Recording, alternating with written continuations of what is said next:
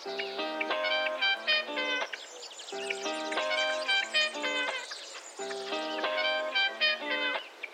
guys. This is Life Plus. I'm Emma. And I'm Sav. And today we are talking about taboo tech. Interesting. Yeah, it's something we've become quite, I guess, intrigued by. Oh, yeah. Taboo tech. And you might ask what it means. But I guess we can only really say what it means for us. Indeed.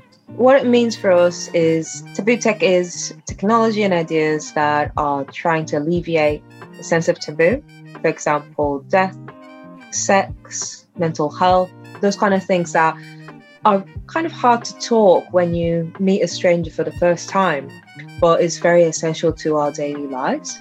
So we have named that, well, I think it's kind of named already as a group of taboo tech. I think you're right. It's really funny. We have had a few conversations with founders, and you know, we've kind of mentioned, oh, one topic we're interested in is taboo tech.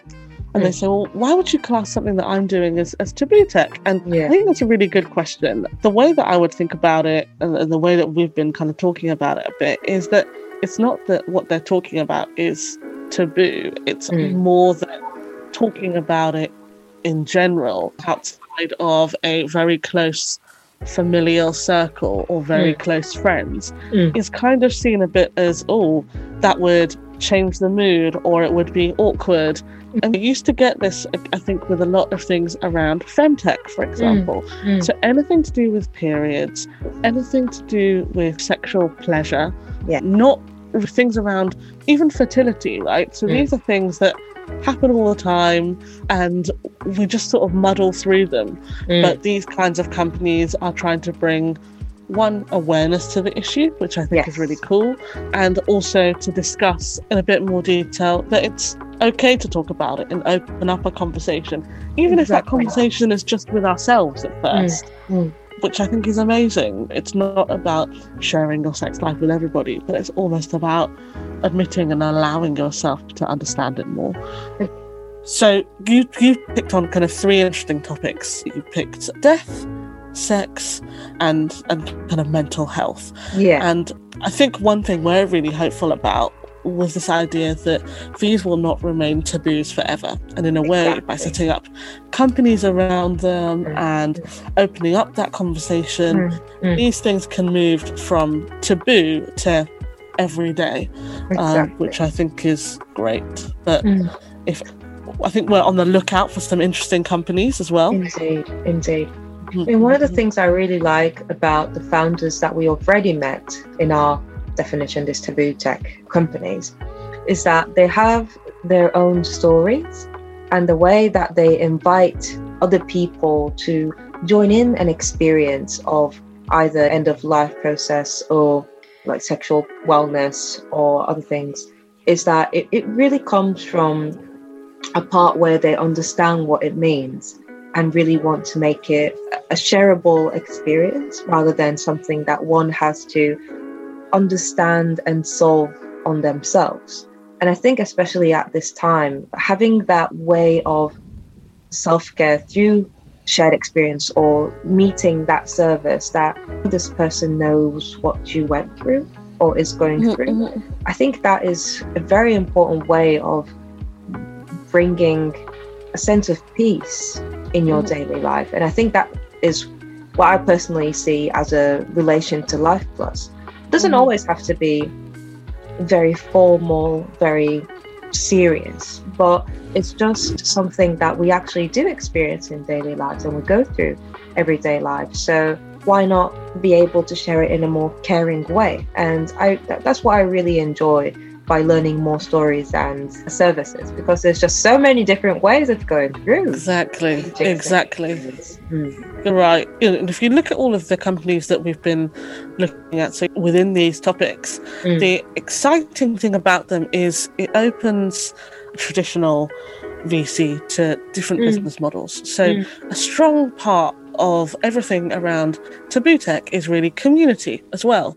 Absolutely. So if we look at all the companies that, that we've been taking a look at, they build strong communities around them. One, so that people can discuss everything from there's one company we're looking at, which is looking at erectile dysfunction, for example. Yes. Uh, one company we mentioned kind of death tech as a thing. Mm. And by getting people to talk to one another, you Mm. can understand the problem more deeply, you can share. And I guess what we're thinking around is that community can also feel like defensible and it's Mm. not very it's hard to replicate in a way in the same way that we talk about technology being really hard to replicate certain types of technology Mm. the superpower of these companies and of taboo tech is that they bring people together and unite them together which is, Yeah. which is very cool Absolutely. Do you have So any we're- like taboo experiences that you had? Exaggerating on the term taboo, obviously, but some of the things know- that would have been taboo.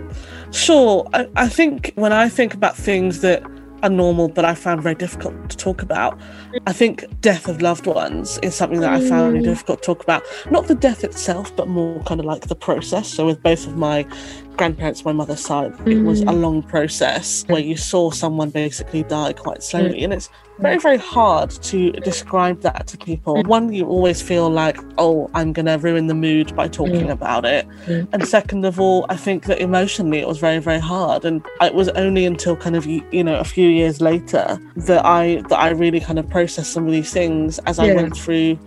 I went to see a psychotherapist basically. Mm. Even that, I haven't told everybody that I sought out therapy, but now I do because it changed my life. It's the best thing Right. ever, best best investment I can make in myself. But often the reaction that you would get, that reaction maybe that not that you would get, but that I was scared of getting was people would say, "Oh, you're gonna go, you're seeing a therapist, that you must." Yeah.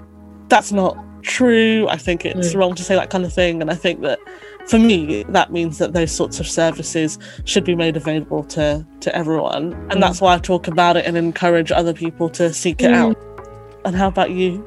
just to like t- touch really lightly on the part of what you said, I, I really feel you because for me, the first death I experienced with my family was my grandma in UK, and by that time I was just living in Japan almost all my life.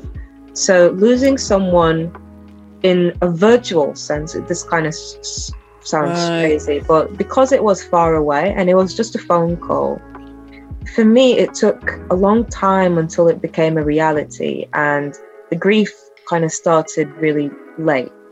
There was a, a teacher who encouraged me to write an essay about it by reading a certain book, and the process of discussing with him and making amendments on the essay really helped me out. And that was like 12 years ago. And by chance, I got to find that essay the other day Wow. yeah and it was so emotional i had like so Yeah. many good quotes that or like how do you call it like sceneries that i yeah, yeah. Scenes, yeah. scenes that i forgot like how my Yeah, yeah.